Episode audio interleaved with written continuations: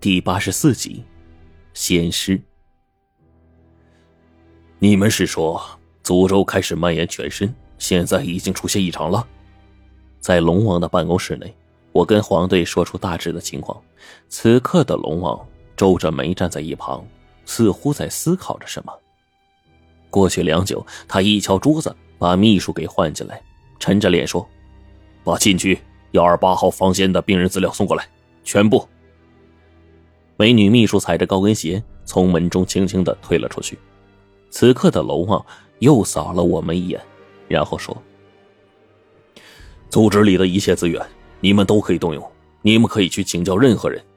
我将幺二八号禁区里面华老异变的所有资料暂时交付给你们，希望可以帮到你们。”我跟黄队点了点头，说：“我们还想再过去亲眼看一下华老的样子。”龙王似乎很是恼火呀，应该还是因为冰窟窿给他整的那个事儿不大不小，刚够他承受的事儿。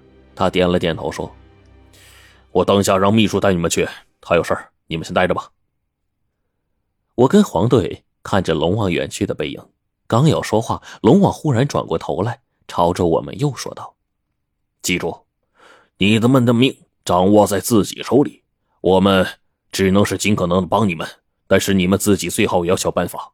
如若不然的话，一旦异变无药可救，我只能像对待华老一样对待你们了。黄队直接摇头，那还是把我直接杀了吧，我选择认罪伏法。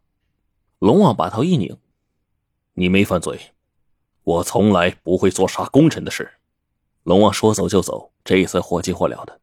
就连我这个不懂揣摩心思的人都看出来，龙王似乎真的有大事要忙。刚才就有些心不在焉。没想到黄队胆子也够大，坐在龙王的办公室里说：“哎，你发现了没啊？咱这顶头上司最近状态不在呀。”我就问道：“那你能干些什么呢？你可别忘了，咱们俩现在自身难保，别说龙王了，先别让自己变成怪物再说吧。”黄队接茬骂道。什么玩意儿啊！我要变成怪物，非一枪把自己崩了不可。我没理他。等美女秘书拿来资料，包着厚厚的一叠数据，跟他又一次的前往组织内部的禁区种地。在禁区的内部，每个房间都有编号，从零零一一直往前。房间里白墙黑门，走廊两边看不见窗户。我们并不知道里面关着什么，但根本不用想就知道。里面绝对都不是善茬，但这一次没有了上回龙王带我们回来时候的压抑。经过锁龙台这次的事情，我们也算是见过大阵仗了。就连传说中的异兽、禁忌，甚至身高两丈三的鬼猴子，我们都见过了，怎么还会怕这种东西呢？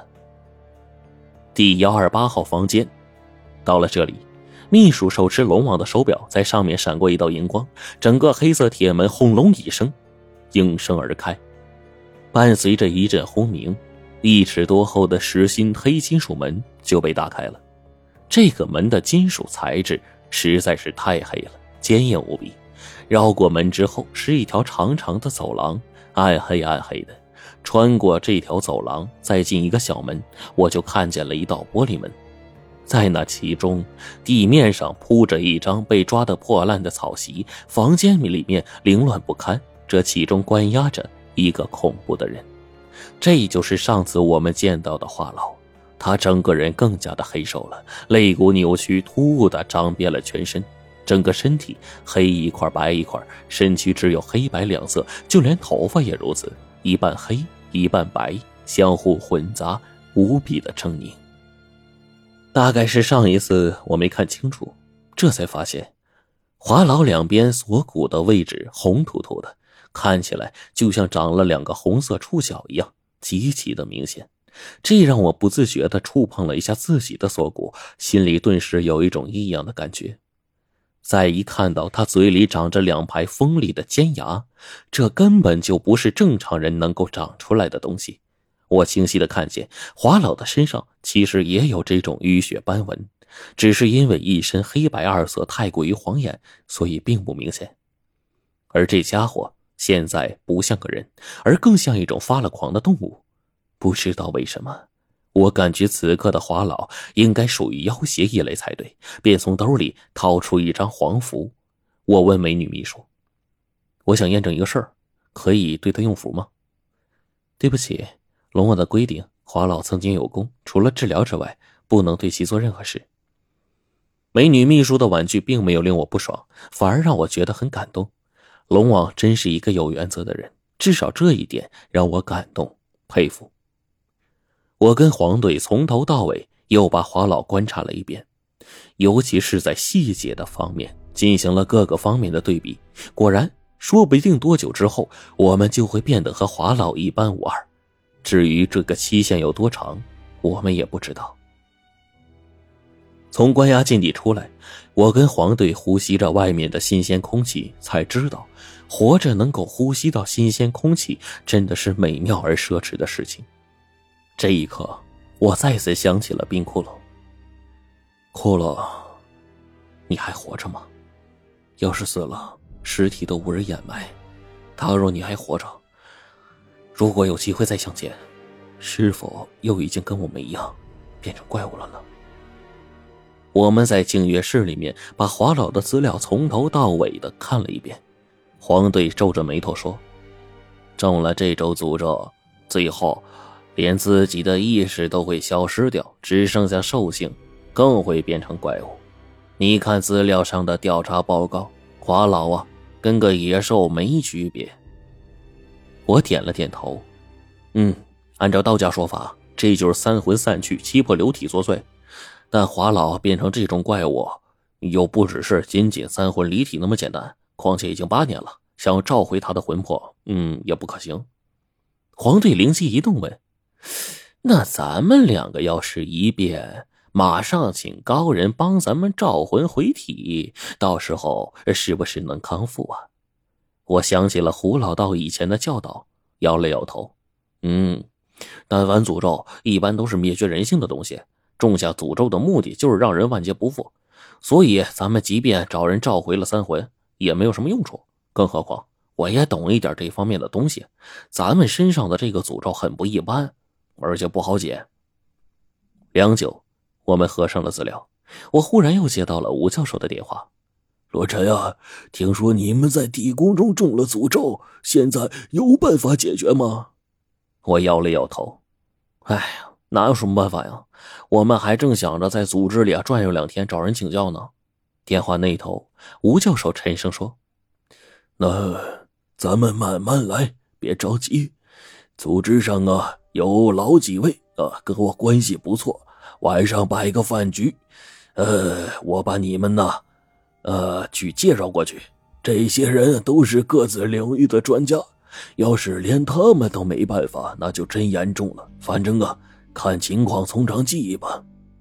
我由衷的对吴教授道谢，觉得真的挺感动的。我跟黄队收拾了一下，定好地方。晚上，吴教授他们打来电话，带着五个老头子。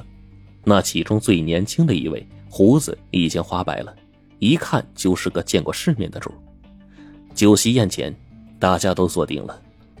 吴教授先入为主给我们介绍：这五位啊，都是咱们组织内部的老人了。哎，咋说呢？啊，建国那年有的组织，那时候啊，就有他们了。我跟黄队连忙起来拜见前辈。吴教授指着他旁边那个秃瓢的，这个这个土老帽大爷，哎，介绍道：“邓九爷，当年龙虎山的掌教天师的师弟，现在来说那辈分也是最高的，驱邪治鬼。他那传奇的事儿，三年三夜说不完。罗晨呐，你得重点拜见呐！”我连忙拜见。以前似乎就听胡老道说过龙虎山的事儿。掌教天师跟我师傅啊，似乎有过往来。我似乎还听他提起过这个邓九爷，只是时间太长，倒是忘记了。吴教授又把旁边那个年纪最大、精气神都不错的金丝眼镜老者给扶起来，说：“这是场上年纪最大的老家伙，今年九十八了。他呀，最擅长古墓机关，对地宫诅咒之类的也有过极深的研究。”你们呢，得叫他白老爷子。其他两位老爷子一一介绍，吴教授这才把重点放上来。这位是胡爷，有名妙手丹青，铁手必胜。他的符画的那是一个铁画阴沟啊！陈子黄队长，他专攻诅咒、黑术这些东西，但是打交道就七十多年了。这一次的话，也是他最有发言权呢。黄队连忙上去敬酒，一顿饭吃的差不多了，老爷子们一个个酒意上涌，更显得热心起来。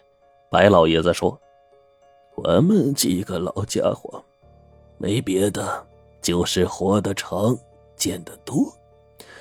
都来说说吧，咋回事老胡，你专攻此道，帮忙给仔细瞅瞅。”胡爷聚精会神，开始听我们的讲述。黄队说了一干的症状，我把受伤的经过简单一说，又说了一下华老的处境。只过去很久，胡老叹了口气。邓九爷呢，似乎知道胡老叹气的原因，因而说道：“哎呀，那个姓华的，我们几个老家伙去看过，只是他病入膏肓，我们赶到之时。”他已经丧失了神智，因而没办法救治了。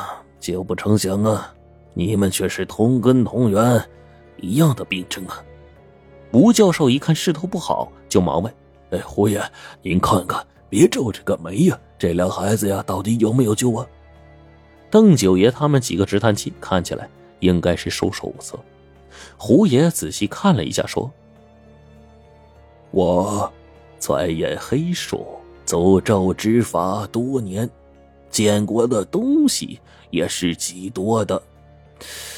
那有一年，他们中了春秋墓中的诅咒，我拼了七天七夜才搞定啊！当年最难的一个周朝墓葬诅咒，我愣是想了三年多。那时我碰到最棘手的诅咒也破了。诅咒这东西啊，越是年深日久的东西越难以琢磨，尤其先人留下的东西是不存疑，失传的东西太多了。就比如你们身上的诅咒，那应该是远古人们祭天时候用到的咒印，我不会看错。我一见有门，忙问胡爷：“您能认得，自然也就能破的。就算耗费多少时间，我们都等。”白老爷子一听，摇头说：“嗯，傻孩子，老胡能说出这东西，哎，那自然是有法子。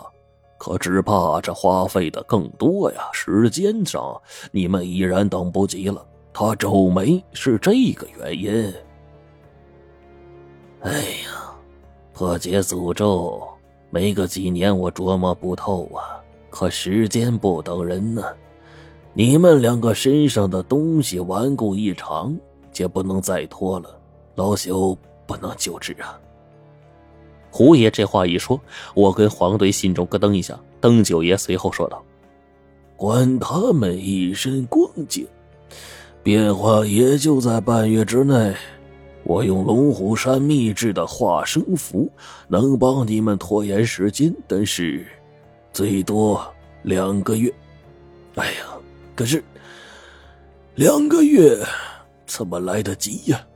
胡爷一听有门啊，眼中金光一闪，问邓九爷：“能得两个月？”“能。”邓九爷问：“老胡，你当真有办法？”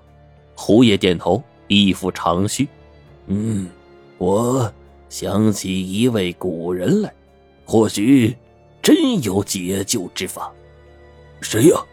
众人齐声问道。辟地仙师啊！胡爷张口便答。